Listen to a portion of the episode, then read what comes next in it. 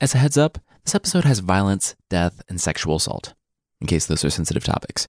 You can find more detail in the episode post at mythpodcast.com. This week on Myths and Legends, it's a tale about Romulus and Remus, two brothers with an interesting past. We'll hear all about their origin and learn why my four year old is right. Sometimes a bath is not a good idea. Then, on the creature of the week, it's the mimic dog, a friendly pup who won't stop bugging you about coming to see his improv show.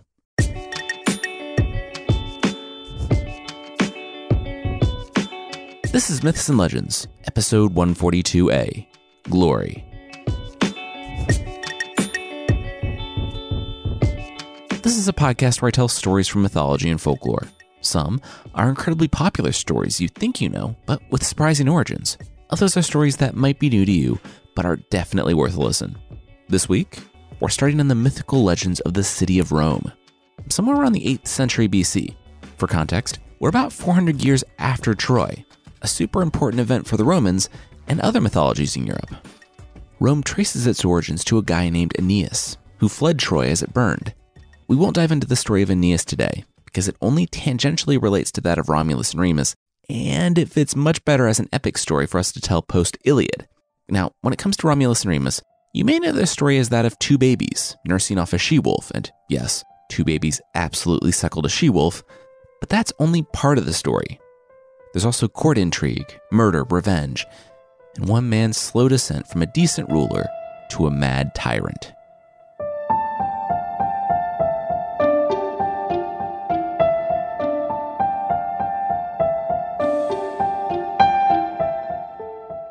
Emilius wept. His father, the king of Alba Longa in modern day Italy, looked up at him, struggling to mouth words. Emilius knew the message he was trying to say. Numitor. Where was Numitor? Where was his heir?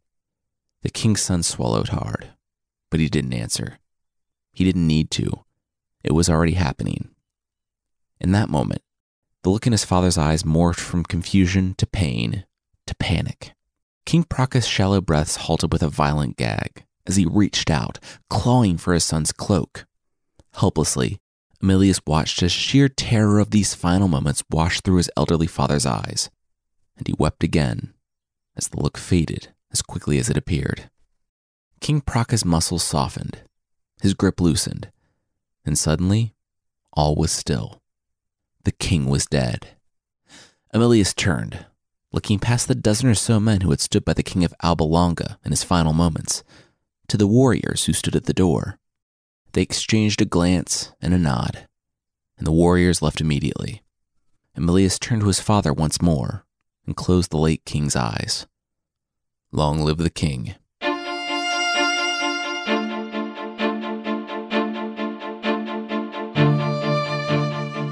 Somewhere in the city of Alba Longa, the second son of Prince Numitor, now King Numitor, reclined in a hot pool in the bathhouse. Today he was lucky. Usually at this hour, the bath was a jostling mess. And yet, he was able to get in no problem. He saw maybe one or two others bathing in different spots, but his favorite area was completely vacant. He eased down and closed his eyes. The young man came from a line of kings, stretching back to the very first time someone from his family set foot on the peninsula. He was a Trojan, a man by the name of Aeneas, who escaped his burning city to travel on something of an odyssey of his own, or so the legend went. Footsteps interrupted his thoughts, and the prince opened his eyes. He sighed. Peace and quiet was too good to last. But at least he would be just about finished before the bath became overcrowded. Two men set their towels down, on the edges of the bath and splashed gruffly into the same area as the prince. The young prince nodded to the newcomers as they came to rest in the water, and he sighed slightly when they took this as an opening for conversation. One of the men introduced himself. The king was dead, he shared, and the warriors had already declared their support for the new one. The prince bobbed slightly and closed his eyes. Yeah. You hear what happened to the royal family? The other man continued. Couldn't believe that. Numitor's kids? Ugh. One was killed on the road by highwaymen. The other was stabbed in a bath. What's this city coming to? With this, the prince cocked an eyebrow. Wait. He opened both eyes, and already one of the men had sidled up next to him. In one fluid motion, a forearm pressed the prince's neck to the edge of the bath, while a hand covered his mouth. The prince struggled to fight him off, and that's when he felt the sting of a dagger. It had been concealed in one of the towels, and by the time the prince realized what was happening, the bath was already red with his blood. When the prince's torso had been sufficiently eviscerated, the men dropped the dagger in the water and climbed from the bath. They dipped into a different pool to wash free the evidence and left the bathhouse for Emilius. It was done. His coup was complete.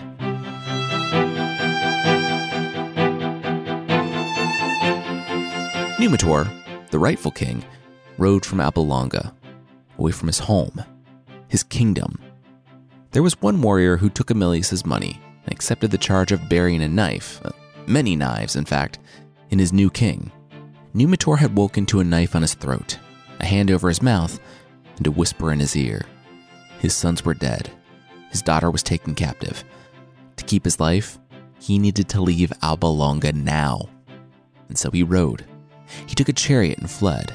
The noise of the army and the people cheering for his brother, Emilius, the new king, echoing on the wind.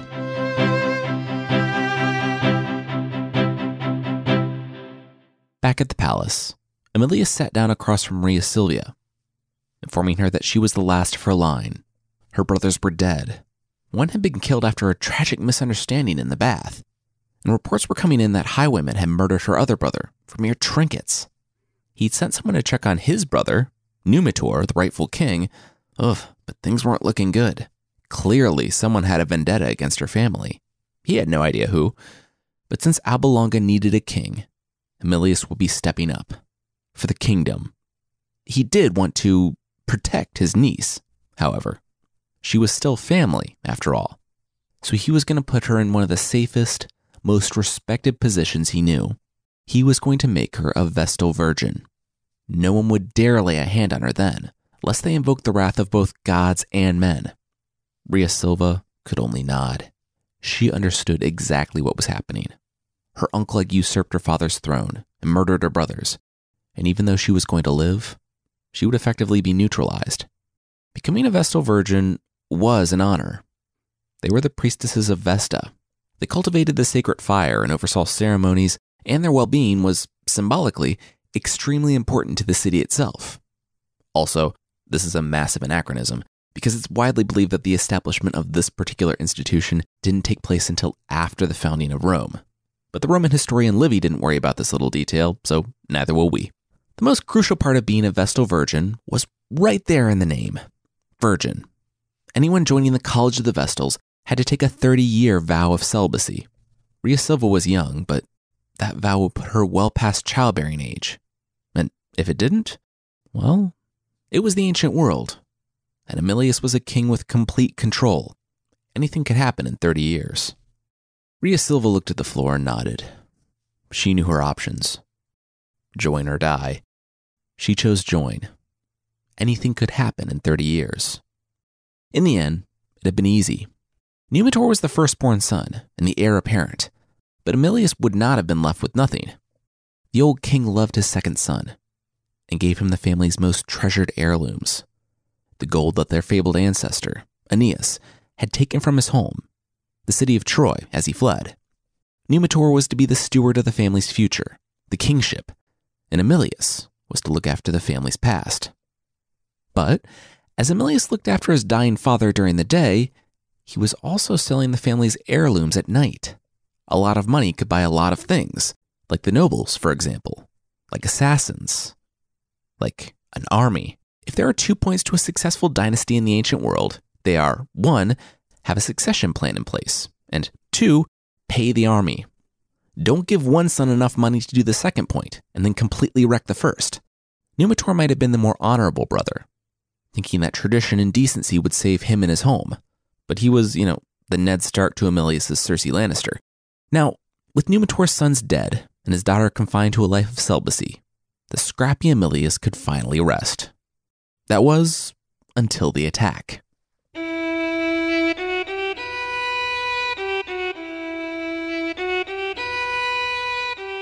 Emilius stormed into the room to the weeping form of Rhea Silvia, huddled in a corner.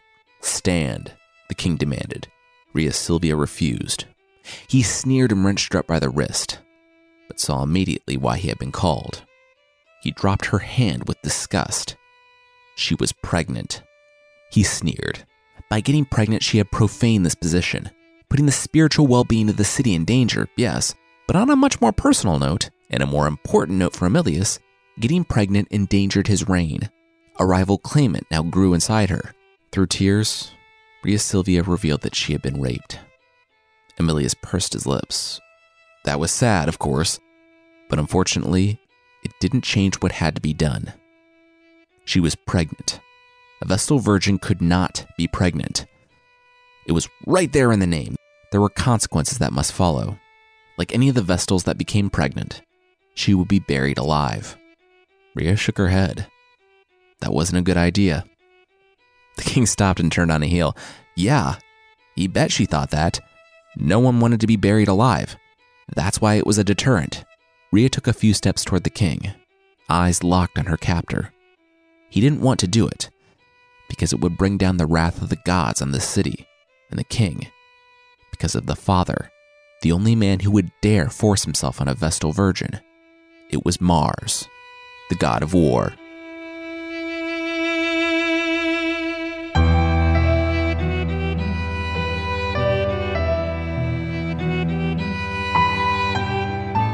I have to mention a few things here. This is a Roman story, so it's Mars, not Ares. But the reason why we don't call him Ares is because, in the two cultures, these gods that would have been equivalent are anything but. Ares, to the Greeks, was generally reviled and treated with contempt. He almost never has any agency or personality beyond insatiable bloodlust. Mars, however, for the Romans, was one of their top three gods. Ares is destructive, but Mars is seen as a way for military power to secure peace, which is a very Roman way of looking at things. The Roman orator Tacitus has the famous quote that fits this really well. It goes, To ravage, to slaughter, to usurp under false titles they call empire. And where they make a desert, they call it peace. Anyway, even though we're not in Rome yet, the fact that Rhea Silva claimed that Mars was the father was a big deal, and it did give Emilius pause. I like to imagine that he swore and ordered Rhea's door barred from the outside while he figured something out.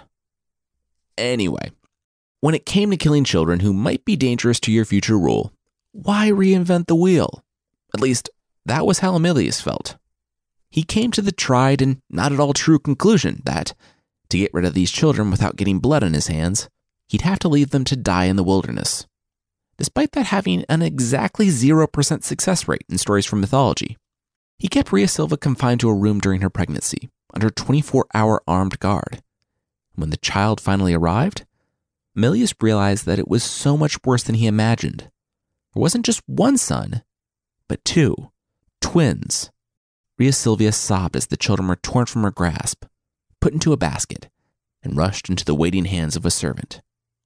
But as the servant looked into the rain swollen Tiber River, 20 miles away from the city, he bit his lip. His orders were clear toss the babies in and make sure they didn't come back out. It was easy enough. Babies could not swim. Except that now, as he held the sleeping twins, he found that he couldn't do it. He couldn't actively murder the children, only passively murder them.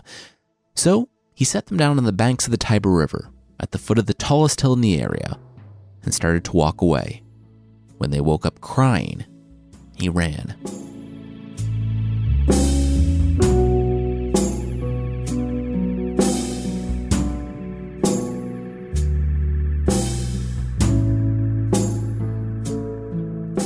Giving up a child to let the elements take care of them is bad for the very obvious reason, but it's also bad because it almost never works.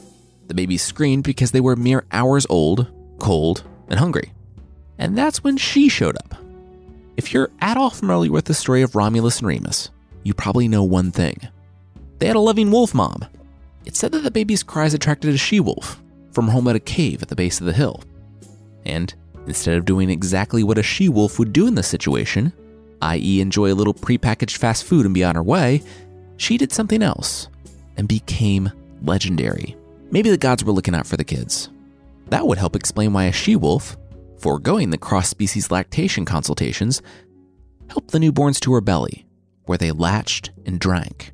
It would also explain how, as the babies grew, the exhausted wolf mother of twins didn't feel like going out for groceries and instead ordered the 8th century BC version of DoorDash, which, if you're wondering, is woodpeckers dropping grubs and seeds in your mouth. One morning, a swineherd, because whether it's Mordred, Atalanta, or any number of characters, it's always a shepherd who finds the kids, allowed himself a peek inside a cave and, shaking, fumbled with an arrow and fired. The she wolf died instantly, and the swineherd, still shaking, scooped up the babies and ran for home.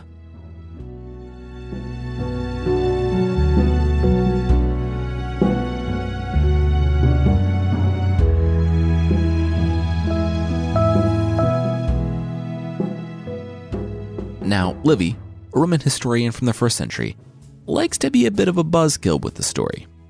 He was the first to introduce the idea that maybe Rhea Silvia was raped instead of having a baby with a god, which, I mean, potato potato in Greek mythology. But he also floated the idea that the swineherd's wife, named Laurentia, had an unchaste youth, where she earned herself the name the She Wolf with her unchasteness, and that this nickname followed her into her married years, to the point where, when she breastfed the two babies, people joked about the she wolf breastfeeding Romulus and Remus, and that apparently became legend.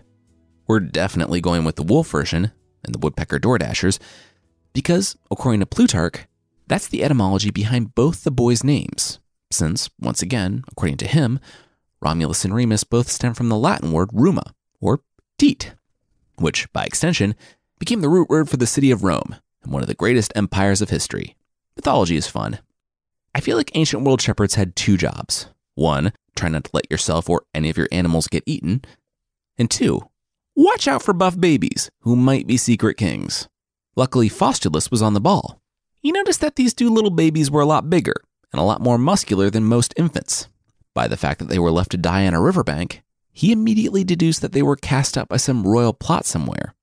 And so, he also knew their destiny would find them, someday but he hid that thought away in his mind. So, whether their destiny came for them today or in 20 years, he still needed to make a living. Faustulus took the babies in as his sons.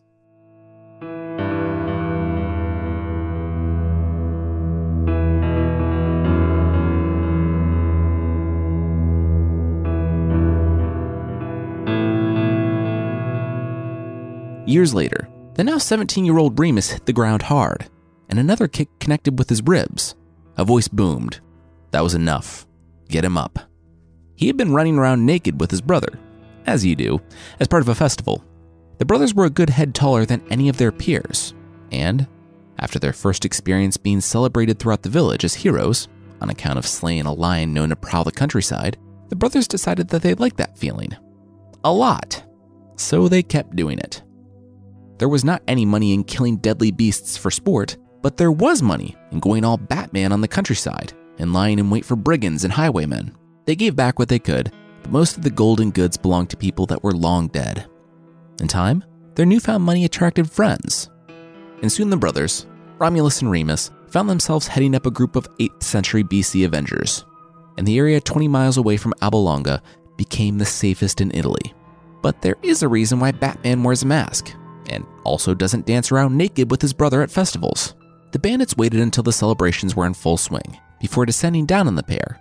And, despite being armed to the teeth against two guys who were basically only armed with their teeth, the bandits took heavy losses before only being able to capture Remus.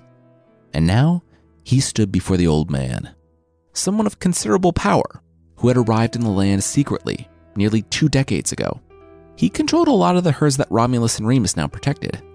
And even though he was rich and powerful, he was just. He was willing to offer a reward for the last of the bandits. The bandits themselves saw a nice way to kill two birds with one stone. They turned in Remus as the leader of the bandits, and now there was only one super brother to go. The old man ordered the prisoner to be dragged to his feet and demanded to know the man's name. The boy looked at the old man squarely. It was Remus, from the Latin word ruma, or teat. The old man smiled. All right and he waved the last of the bandits outside, out of his shadowy stone room. Their payment was waiting for them, he said with a smile. Sneering, the bandits thanked the old man and left the room. Remus worked his rope bond slowly and quietly as the old man stepped down from his seat on high. When he approached Remus, the captive realized that the man was almost as tall as he was. Also, the old man had a knife in his hand, and he strode up to Remus and cut the knot at his wrist. The ropes thudded to the floor. Remus opened his mouth to ask what was going on, but the screams from the next room cut him off. The bandits were indeed getting their payment. The old man walked to the door, and he closed it as the last of the bandits in the next room crawled toward the exit before succumbing to the arrows. Turning, the old man introduced himself. His name was Numitor. He was Remus's grandfather, and they were going home.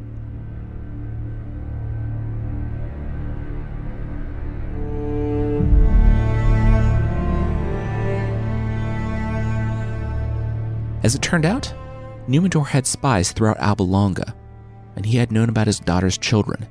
He couldn't find them, but he kept his ear out for word of any buff babies that had been suckling wild animals. Not as uncommon as you'd think it would be for Greco Roman myth, the Google News alert popped up, i.e., he heard about it several months later from a traveling merchant, and he went to visit Faustulus. He had provided for the boys, and, as such, they were educated by the best tutors. They grew as both kings and demigods, and now their time had come.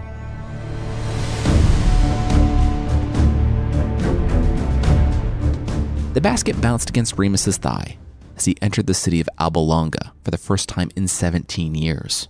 It was surreal. Once there, he made his way straight to the citadel at the center. But, rebuffed from the guards, he handed them the basket. Please, take that to Emilius, the king, he urged. He had news regarding the people who had once been in that basket. The soldiers sneered, but returned trembling. The king, the king would see him now. Meanwhile, a few miles outside the city, the king's soldiers camped. The bandits that they pushed into the farmlands were now back with a vengeance, and that necessitated a response from the king. It was mostly a show of force to make a point. They could easily wipe the bandits off the map with a few soldiers, but it wasn't like there were any other enemies to worry about. At least, that's what they thought. An old man came wheezing into the camp. The enemy was at the gates. Some would be usurper had actually made his way into the citadel and now had the king at spear point. He had snuck dozens of men into the city over the past few days in secret.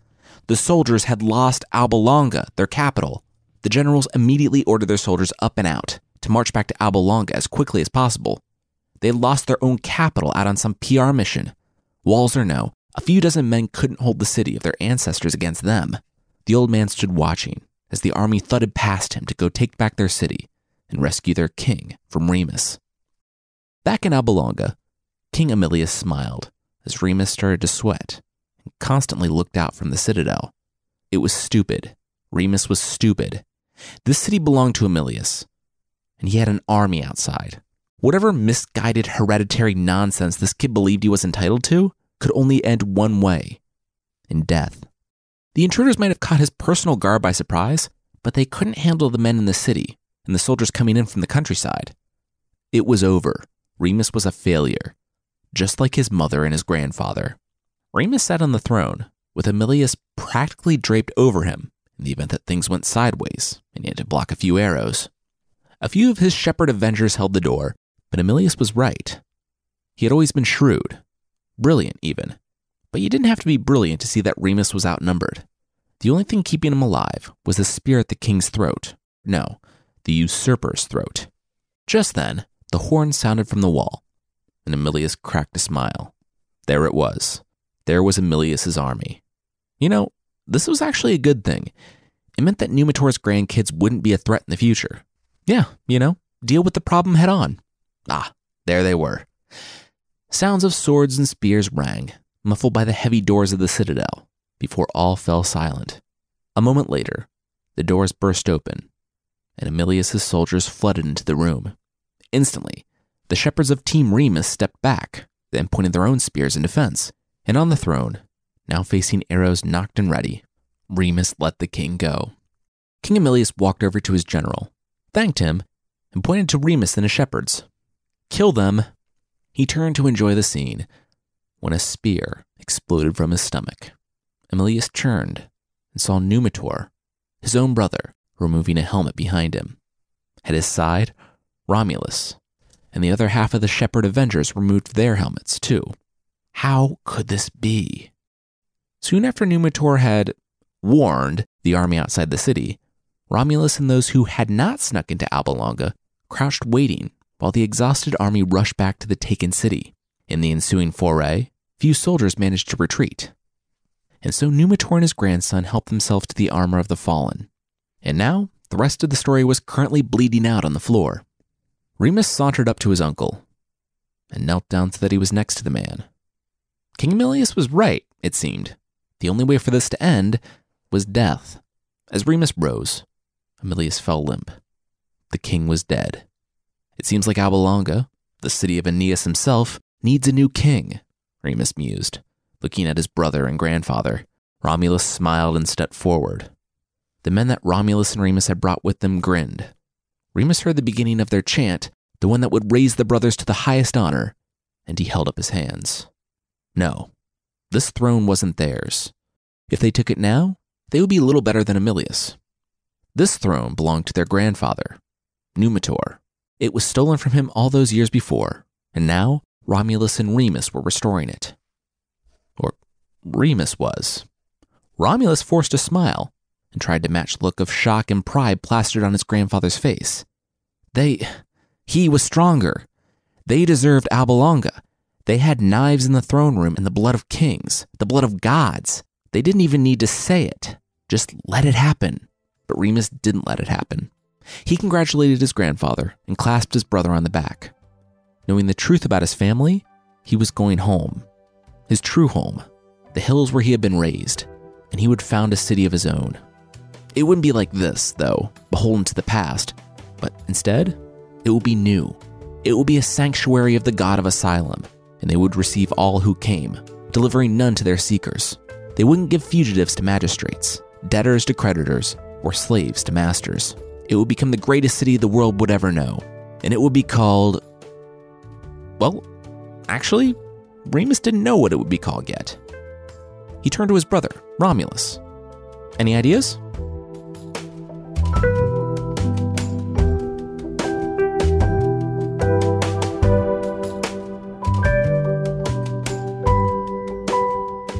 Next week, we'll wrap up the story of Romulus and Remus as the brothers grow into a pair of dual kings, because that's definitely a thing that won't lead to any animosity. I'd like to say thanks to Outgoing and Michael Diaz, Sam Lucas95, Tokyo Rob77, Brooks Murfitt, the Teddy Mac, Mother Doomsday, Broma, Super Cool Person, A Grateful Teacher, Pennies87, Care Cake, Mosey Moses, and Red Sphinx for the reviews on Apple Podcasts. Thank you all so much. It's great to read your reviews, and I really appreciate it. If you'd like to leave a review, Apple Podcasts is still the best place. You can find the show there at apple.mythpodcast.com. There's also a membership thing on the site.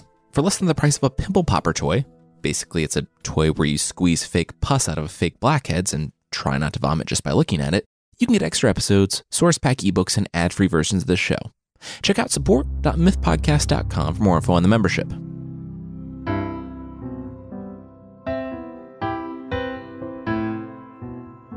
The creature this week is Mimic Dog, from the folklore of the Middle Ages. Now, yes, the Mimic Dog is a dog that mimics stuff, but it's so much more. It's a dog that can mimic human speech, perform tricks, wait tables, and put on a pretty solid one dog show, among tons of other things. Now, the Mimic Dog is a strange mix between a monkey, a dog, and a hedgehog. It has a monkey like body covered in dog like hair, and it runs around on four legs like a dog, while having a pointed, hedgehog ish face. We're just going to completely gloss over the fact that it can talk, too, because it also did magic tricks. There are two main recorded instances of the mimic dog in history. The first is that it apparently put on a one man show to rave reviews for the Roman Emperor Vespasian. During its residency in Rome, it was known to be an excellent dancer and also took over waiting some tables at a fancy dinner. On the darker side of things, it said that any resin that's produced from distilling parts of the mimic dog, which, yes, ew, can cure hydrophobia, a symptom of rabies, which, if there's a disease where you can just treat a symptom and not worry about the underlying cause, it's definitely rabies. The creatures were included in the numerous bestiaries in the Middle Ages, and the mystery persisted about what exactly the mimic dog was.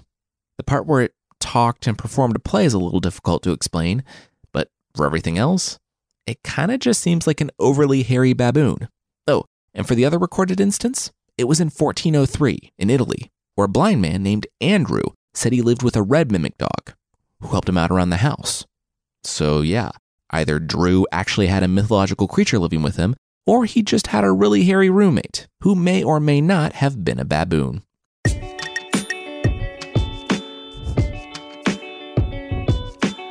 That's it for this week. Myths and Legends is by Jason and Carissa Weiser. Our theme song is by the band Broke for Free, and the Creature of the Week music is by Steve Combs. There are links to other music in the show notes. Thank you so much for listening, and I'll see you next time.